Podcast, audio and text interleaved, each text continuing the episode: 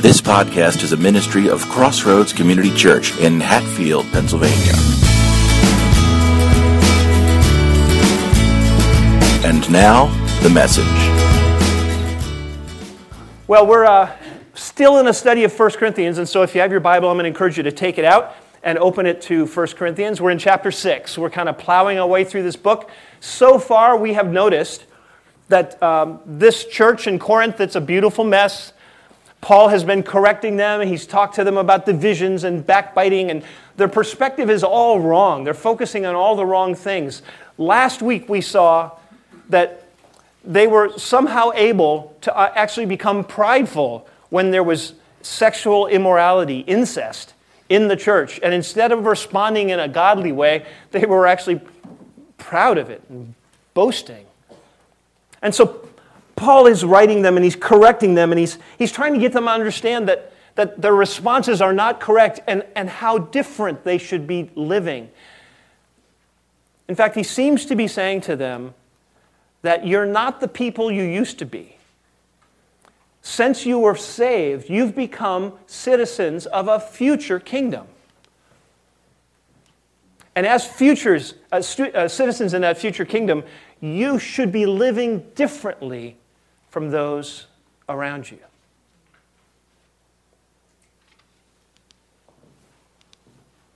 Let's start reading in uh, 1 Corinthians chapter 6. We're going to start in verse 1. Paul writes this.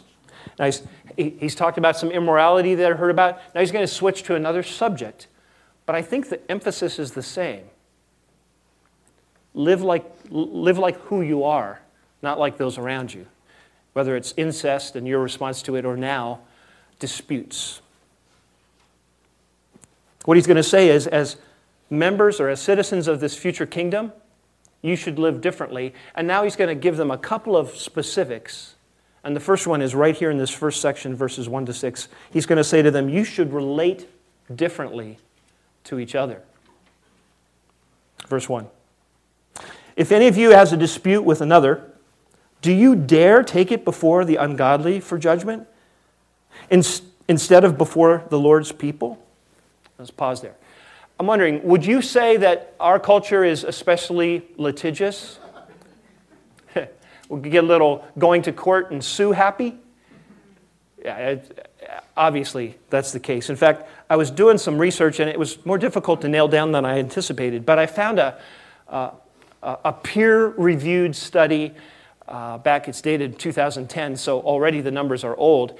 And yet, if coming out of Harvard Law School, and they were trying to figure out how the US culture compared to other countries, other westernized countries in terms of lawsuits. And uh, the numbers were kind of interesting. It basically came back that uh, in the US, there were, in that year, about 18 million lawsuits. That's 5,806 for every 100,000 people. 5,000 plus lawsuits for every 100,000 people. Just as one com- comparison, in the nation of Canada just north, instead of 5,800 per 100,000, they had 1,400. More than five times as many suits. Ouch. The truth of the matter is, legal issues kind of permeate our entire society. I heard a really interesting uh, story. Actually, actually, what I'm going to try to do is describe for you a cartoon because it was a cartoon that was in Christianity Today a while back. It was the setting was Sunday morning, and uh, you know the organist and the pianist and everybody they're all in their place, and this woman kind of dressed nicely comes up front. She's holding a microphone, and um, the pianist is just about to play the introduction for what is obviously a special piece of music, and uh, and then the woman in the, the caption in the cartoon says. Um, I'd like to share a song with you that the Lord gave me a year ago. And even though He did give it to me, any reproduction of this song in any form without my written consent will consent infringement on the copyright law that grants me to sue your pants off. Praise God. And then she sings the song. Uh, yeah, it, it's, I mean, it's everywhere, isn't it?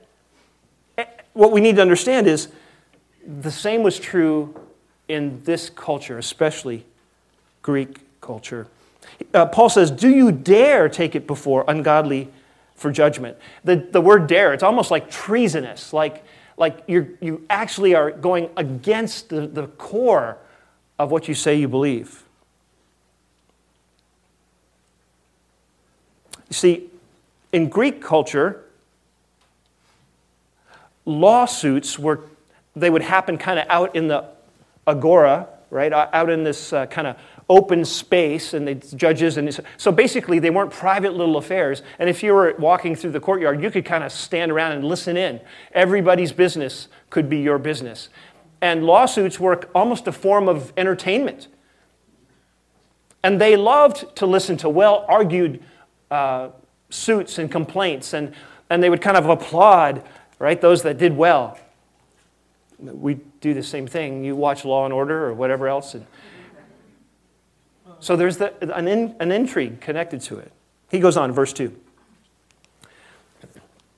Or don't you know, do you not know that the Lord's people will judge the world? And if you are to judge the world, are you not competent to judge trivial cases? Do you not know that we will judge angels? How much more the things of this life? Therefore, if you have disputes about such matters, do not ask for a ruling from those whose way of life is scorned in the church. I say this to your shame, to shame you.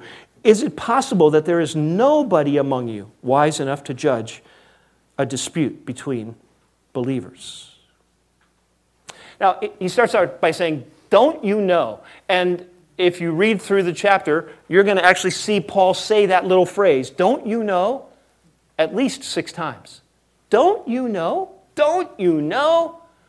It's very obvious that they should, he believes they should know better than this by now. Probably because Paul addressed the matter specifically as he was planting the church and growing the church there. Now, he talks about the fact that believers are going to judge the world and judge angels. Hmm. We could talk a long time about that, but it is fairly clear in God's Word that, that believers in God's kingdom are going to play a role working alongside Christ in ruling and governing, and that includes judging issues. We, I'm not sure what a court case in heaven would look like. I don't know what a, we kind of imagine no dispute would exist. But it's clear that God's children are engaged in the process of ruling over this new kingdom. You don't have to turn there, but listen along as I uh, share a passage from Daniel chapter 7. Starting in uh, verse 21, uh, Daniel says this in the book of Daniel. And as I watched, this horn was waging war against the holy people and defeating them until the Ancient of Days came and pronounced judgment in favor of the holy people of the Most High. And the time came when they possessed the kingdom, the believers. Then the sovereignty, power, and greatness of all the kingdoms under the earth will be handed over to the holy people of the Most High. Dan saw in a future day when those who believed in Jesus were actually given the authority to rule.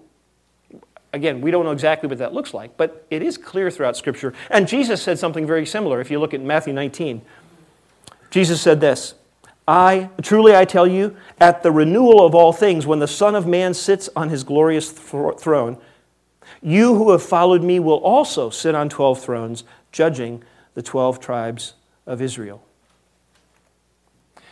So we may not know what it looks like, but it's clear that the scriptures do teach that those who are believers and followers of the Lord Jesus Christ will share in the reign someday. I don't know about judging angels. I did some looking, and I really couldn't find a single passage that says that believers are going to judge angels. But there are a number of passages that make it clear that God is going to judge those beings. And we're not going to take the time to look, but in Isaiah 24, the prophet says that God judges everyone, including those spiritual beings. In 2 Peter 2, it reminds the believers that Peter was writing to that God judged the angels. If he judged angels who sinned, he certainly will judge people. And in Jude 6, there's even a description of uh, angels or angelic beings that are kept in some kind of custody until they are completely judged, finally judged on the day of judgment. So it's clear that God it will include us, include those who've trusted in Christ in this process of judging. And, and since he's judging angels, it's not a stretch to imagine that we might judge angels. But the argument that Paul's making is from the greater to the lesser. Wait a minute. Remember, I told you guys that someday, when God puts this whole economy on its head, that the humble will be raised up, that those who mourn will be blessed. Remember the Sermon on the Mount? Remember that day? And then instead of being persecuted, you will judge and rule. Remember that? I told you about that. Well, if you're going to judge the world one day with Christ, I don't understand why you don't think you're competent to take care of conflicts within the church. What he's saying is, I think you could handle this. Verse 4, he says, Why do you ask for a ruling from those whose way of life is scorned in the church? In uh, 2 Corinthians 2, just a few chapters before, we looked at this passage. Remember when he's describing those who don't have the Holy Spirit? He says, The person without the Spirit does not accept the things that come from the Spirit of God, but he considers them foolishness and cannot understand them because they are discerned only through the Spirit. If that's true, Paul says, then why in the world, what makes you think that judges who have rejected the Lord Jesus see your faith as foolish I don't understand why you would think they would do a better job judging disputes between you guys than you would. You see, whenever a dispute came up in this church, remember, it was a church of winners, not losers. Everybody wanted to win. Everybody was interested in who did win, and they wanted to be known to be on the, the winner's team. Everything was competitive. Yeah, it seeps into churches too. I know churches where they have multiple adult Sunday school classes, and the teachers of those classes let one another know. Well, you know, we had 36 in our class again. And you're just like, what? So what? But yet there's that little, right? Because to be honest, I like to win. Doesn't happen much, but I like to win in theory. You see, Paul's trying to get them to understand what you need to settle disputes is actually already here. Now, perhaps they were taking each other to court because if you thought you had a case and you were going to win it, you wanted everybody to see you win. Or maybe, maybe there were some finances involved and everybody knows you don't, I don't want to lose that. And I'm not sure where the church will come down on that. So, but I know a judge out there, he'll just, if I'm right, he'll just give me, I got the money. Eh, have you heard that lately on TV? Get the settlement you deserve. Buy the car that you deserve. Own the home that you deserve. Take the vacation that you deserve. Get the spouse that you deserve. Uh, oops, some of you have that already. Uh,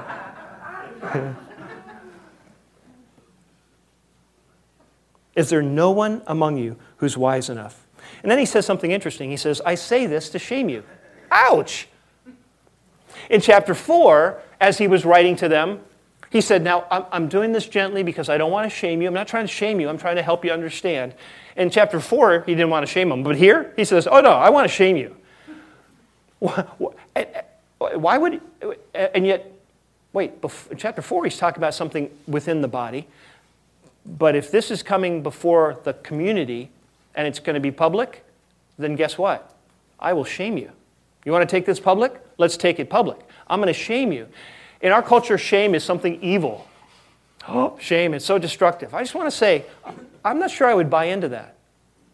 Shame is the normal response to guilt. It's normal. It's not pleasant, and it can be destructive but you're not supposed to hang on to it for a long time. It's kind of like pain when you touch something hot. Is pain destructive? Well, I guess if you just keep hanging on to the pot, even though it's burning your hands. No, but what we do is as soon as we feel it, we react and try to take care of what's really wrong. Shame should force us to deal with guilt and make it right. He says, shame wouldn't be a bad thing. I'm going to shame you. Is it possible that there's nobody among you wise enough to judge? In fact, he says, you could probably find the person who is least prepared among you, and they would still be better prepared than some of these judges. Now, I guess I have to speak to this. I have grown to have a great deal of respect for judges in general. They, they take care of court cases just constantly, and they've been trained, and often they can exhibit great wisdom and a, a great ability to be objective and to find where an argument does or doesn't work and to come to some decision. And it's their job to keep coming to decisions. And you would think that the potential for them to get pretty good at that would be high, and often it is. At the same time, our system is one that allows judges to come to terrible decisions and there's not much recompense, there's not much payback. So I know it can go both ways. They've been well trained, but if it has to do with something that includes a value,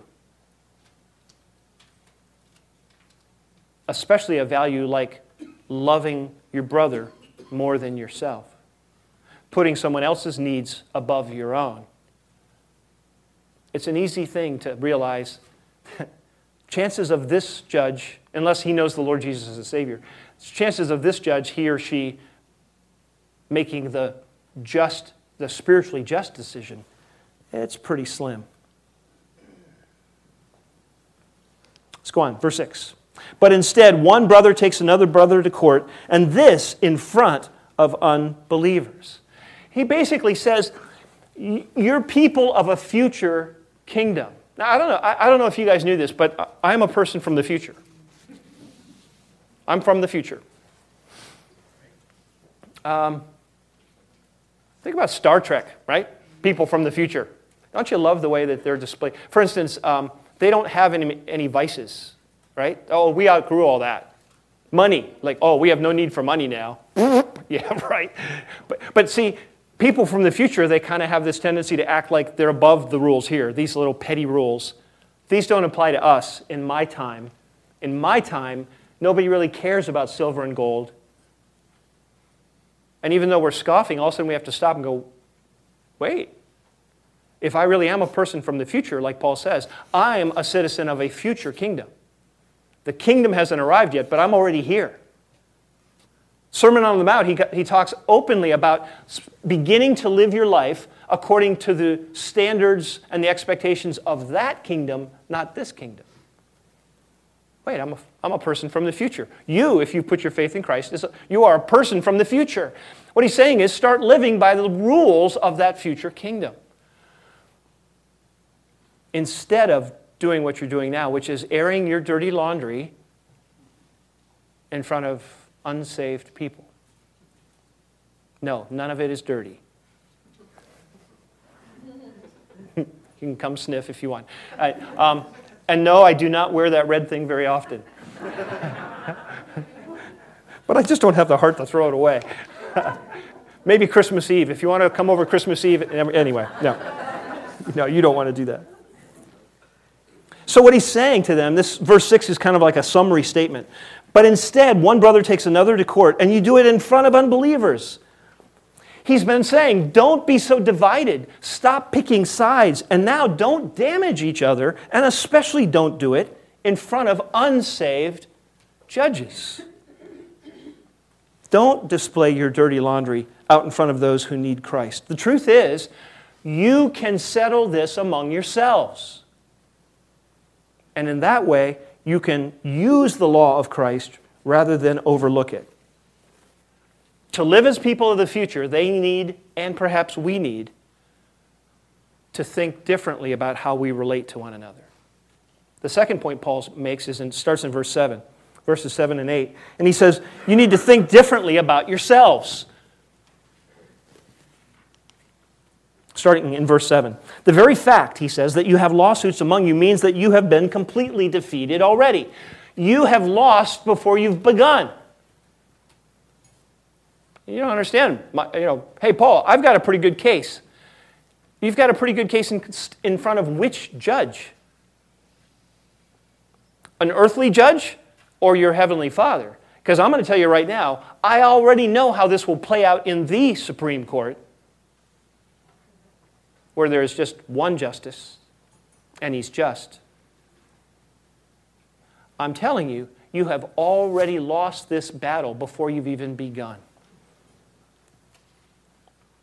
Now look at the shocking alternative that Paul offers. He says, Why not rather be wronged? Why not rather be cheated? And we go, I can think of lots of reasons why not to be defrauded. Lots of reasons not to be cheated. Can you think of reasons why you don't want to be cheated? Number one, you work hard for your stuff. Number two, if you're cheated, it means that they were smarter than you. You would rather be smarter than them. I don't want to look like a loser.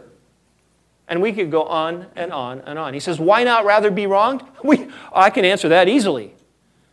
But I think you understand the power of a rhetorical question. Instead, he says, You yourselves cheat and do wrong. And you do this to your brothers and sisters. Ouch. Oh, they were competitive, all right. They all wanted to win, and they were all tempted to do whatever it took to win. And isn't that the way disputes go? The dispute might start quite simply, and there's a misunderstanding and a miscommunication and some hurt feelings. But if there's one thing you know about disputes is if they go on for much time at all, as the sides become, begin to draw up, then, then we start to put little spins on things. And we find you know, kind of facts to back up. Oh, and you know what? And then there was a time when she, remember when she, yeah, yeah. And we begin to build a case in our minds. And before you know it, we have taken what is truth and have spun it so that it supports our case long before we've ever stopped to consider if our case is actually even just.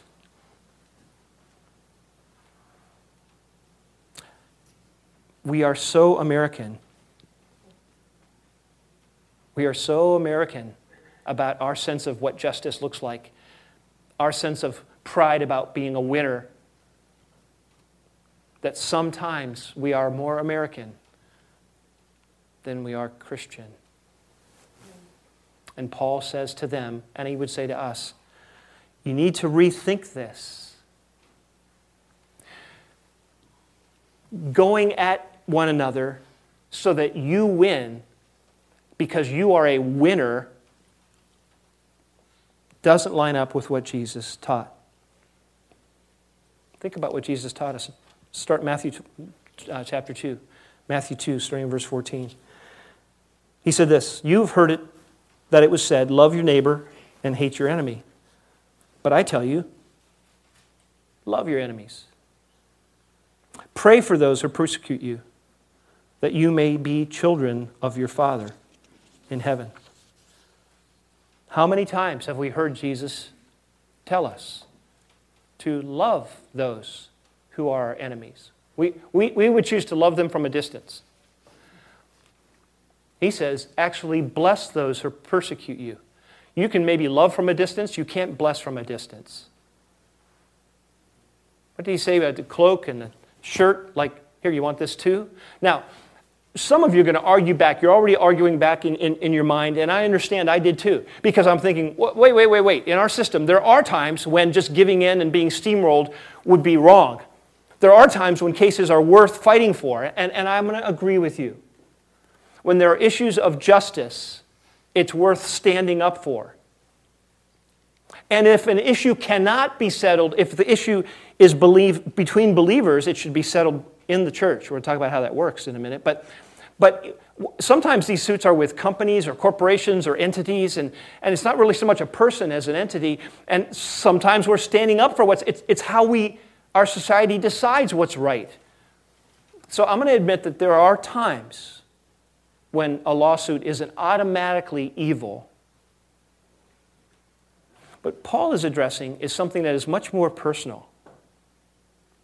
He couldn't even conceive of a law, a system like ours, perhaps. He's talking about how they interact with each other. And he says, stop dragging each other off to court, and you need to think of yourselves differently. You see, you're followers of Christ. Our value system is different. Look what Paul wrote in Romans 12, starting in verse 11, or 17, I'm sorry. Romans 12, 17. Do not repay anyone evil for evil. Be careful to do what is right in the eyes of everyone. If it is possible, as far as it depends on you, live at peace with everyone. Do not take revenge, my dear friends, but leave room for God's wrath. For it is written, It is mine to avenge. I will repay, says the Lord. On the contrary, if your enemy is hungry, feed him. And if he's thirsty, give him something to drink. In doing this, you will heap burning coals on his head. Verse 21 Do not be overcome by evil, but overcome evil with good. You see, not only did they need to stop treating each other so poorly, they needed to start treating each other differently, relating to one another differently, and they needed to think of themselves differently. I don't work like this anymore. My values are different. I would actually rather that you take that from me than for me to injure you. And I want you to notice that Paul addresses the issue of justice. Nowhere in this do we say that suddenly justice is tossed out the window. Justice is instead entrusted to God. You might trick me, you might cheat me, you do not trick my Father. I'll let it to him. By the way, have you ever seen times when it seemed like someone got away with something? When you thought, oh, they're going to get away with something, and then you hear later, wait, what? What? You don't wish it on them, and yet you can't help but wonder Was that you? God is just. If He is slow to judge, it's, He's doing it out of grace and love, giving people a chance to repent. But He is just. That's why those really scary stories are throughout the Old Testament. Even the New Testament. Ananias and Sapphira, remember the budding new church? You know, how do you think our church would grow if a couple of leaders who just gave a nice big gift died on the spot? Poof. Okay, come back next week. Why such severity? Because God will judge what is not just. You can count on that, Paul says. Thirdly, verses 9 and 10, he's going to say to them, You should also be living differently from the world. I uh, heard a story. There was a woman that went. Uh, on a, a dating website, uh, this one of the dating services. And as she typed in profile, she said that she did not care about a, a guy's looks. She didn't care about his income. She didn't care about his background. All she cared about was that he was a man of upright character. And a man went on and he, he typed in that uh, all he wanted was a woman who was intelligent. And so they were both a little surprised when the, when the service matched the two of them up. And the service said, Well, it's pretty obvious you guys both have a lot in common. You're both compulsive liars. you know, lying, being dishonest is so prevalent in our society. It, it just, it's like the air we breathe, isn't it? You hear it all the time. The check is in the mail. Oh, give me your number and the doctor will call you right back. Right. One size fits all. Liar! leave your resume and somebody will call you. Good luck with that. This is going to hurt me more than it's going to hurt you. Uh, your table will be ready in just a few minutes. Open wide. This won't hurt. it's not about the money, it's about the principle. Yeah. Lying is everywhere in our culture. It's all around us. It's woven into the very fabric of how you were raised and who we are. We have to understand that Paul's message to them is that they don't have to any longer think of themselves as part of that lying matrix. You see, they've been changed, he says. You don't have to act like you're citizens of this world because you're not. Let's start reading in verse 9. Or do you not know that wrongdoers will not inherit the kingdom of God? Do not be deceived. Neither the sexually immoral, nor idolaters, nor adulterers, nor men who have sex with men, nor thieves, nor the greedy, nor drunkards, nor slanderers, nor swindlers will inherit the kingdom of God. We should probably stop there for a minute. It's kind of a harsh list. Can we talk about it for a second? First of all, you know what's really funny is how often when this a passage like this comes up and somebody will focus on homosexuality. Hmm. Funny that you want to talk about that and you don't want to talk about swindlers or drunkards or slanderers. So it's important that we notice that all of those behaviors, all of those sins are listed together. Now, how do we, how do we jive this? I mean, it's pretty clear that these people don't get into heaven. Are you uncomfortable yet? Well, uh, well um, hmm. I mean, but, but see, they can. They, I mean, do you feel the double clutch? See, Jesus, Paul has been echoing Jesus' teaching. Love your enemies, pray for those who persecute you. If somebody wants your coat, give them your cloak too. And so the application, I guess, would be if you're in this congregation and someone in the church is cheating you, just go ahead and let them have what they want, let them cheat you. God will take care of you. Thank you very much. That's so comforting. Oh, but wait, Paul says, I've been addressing those of you who are getting cheated. How about we address the cheaters? Yes. He says, Let me remind you cheaters don't go to heaven.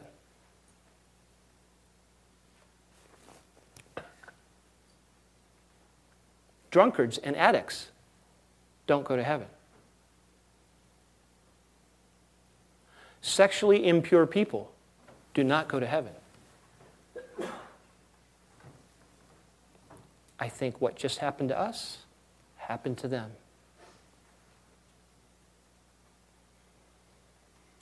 What does that mean? Luckily, he's not done. Verse 11, and that is what some of you were. Whew. Oh, good.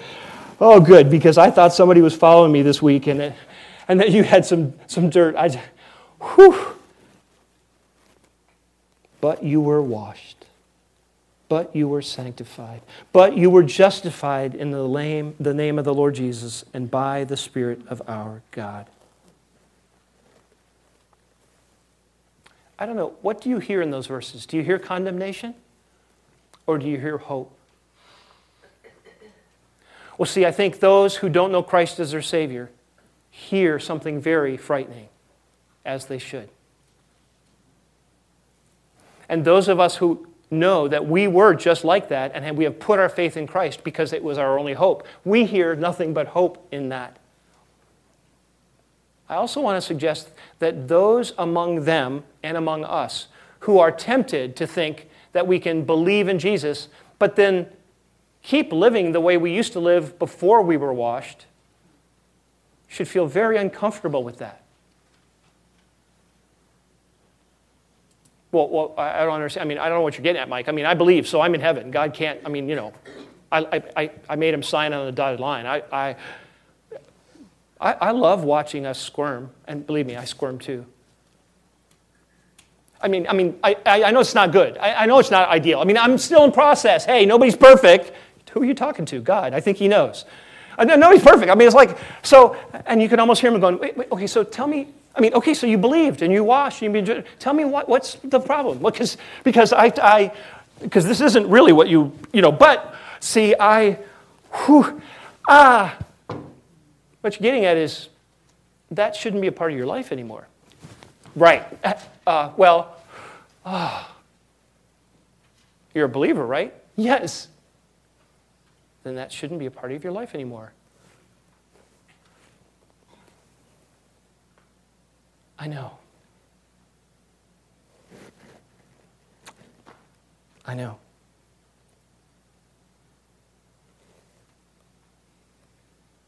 Forgive me.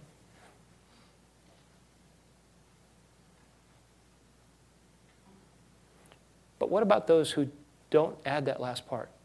Well, hey, hey, hey. I mean, you know, I'm not as bad as some. I've, you know, so, you know, we got a good deal going on here, you know.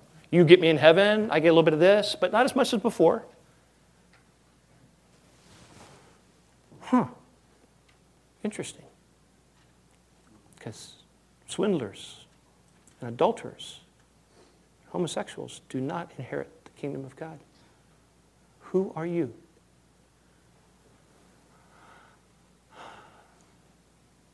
I've believed. I've been washed. I've been changed. Oh, yeah, temptations still exist. But I have been changed. I'm just trying to live up to who I am now. That's right. Doggone it. I'm not from this time. I'm from the future. We don't squabble with this junk where I'm from. We don't have these issues where I'm from. I need to I need to be reminded where I'm from. And that's what some of you were, but you were washed, you were sanctified, you were justified. Your past does not determine your future. That's the amazing truth of what it means to put your faith in Christ. It doesn't mean that we are transformed overnight. Because sanctification is this process where God works with us in the process. We move forward only about as fast as we're willing to work with Him. Every time we dig in our heels, things slow down. When we disobey, things slow down. When we confess and we repent, He picks it up and we, the, the pace picks up.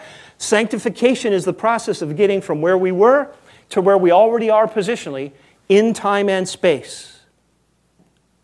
But through that whole process, the change in us, the change positionally, has already been accomplished.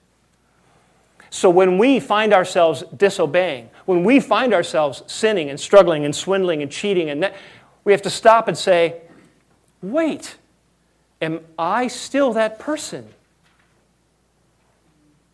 I am not. I have been changed. Now, those who and hear this straight those who have been changed, you who have been changed, us, we never, oh, I'm going to talk as slow as I can. We never outgrow our need for Jesus' regenerating power. We never outgrow it which means you will need him today. That's what it means to be in the process of being sanctified. We'll never outgrow it. We never arrive, which means obviously we stumble. But still speaking to who we are, Paul says, You were justified in the name of the Lord Jesus Christ. God keeps changing people. He changes people when they believe, and He keeps changing those of us who have believed. Aren't you glad for that? Amen? Amen.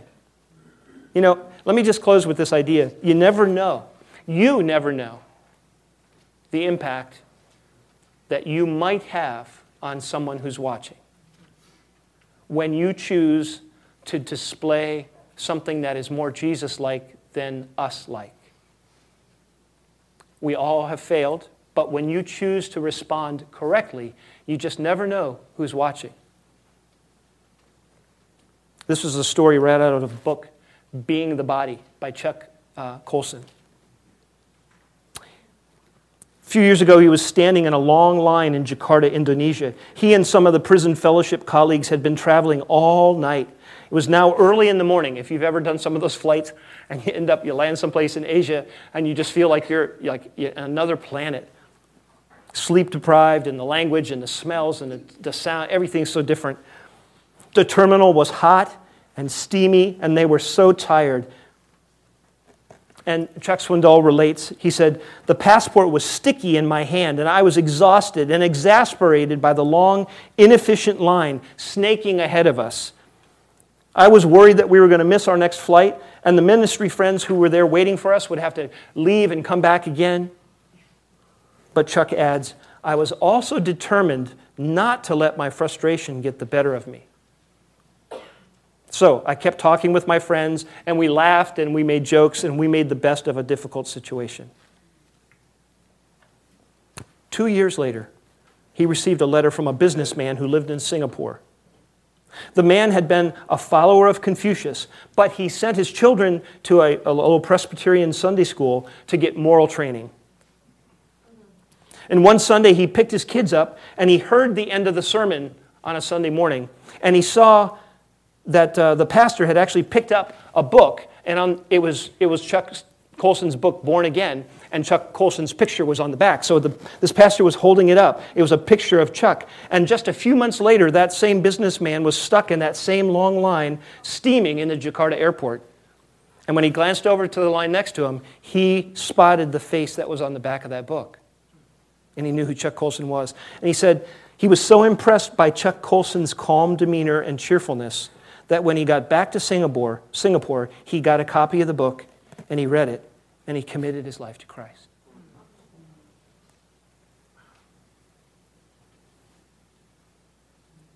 How we live can make a huge difference, an eternal difference. But we are not displaying them how much better people we are. It would be easy to be frustrated right now. But that's not the way we're wired. That's not who we are. Going to be gracious and patient. How are you living?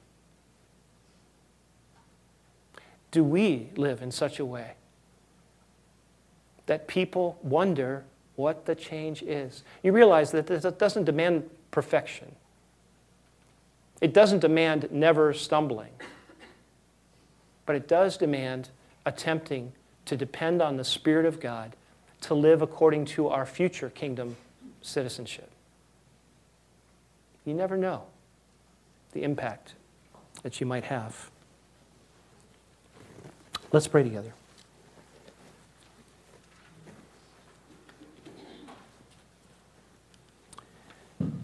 As we get ready to deal with Christ, listen to these words from the second letter to the Corinthians.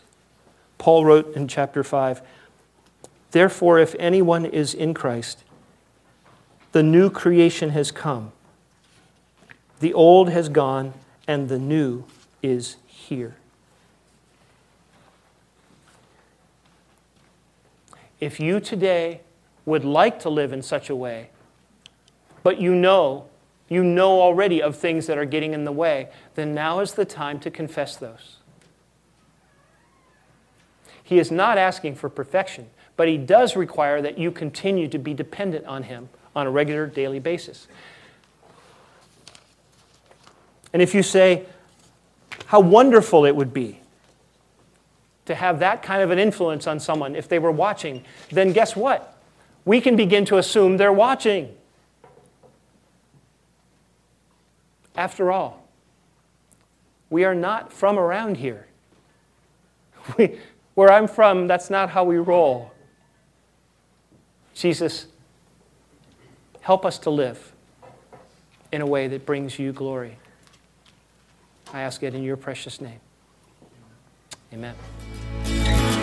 Thanks for listening. Intro music by bensound.com. Visit us online at crossroads-cc.org.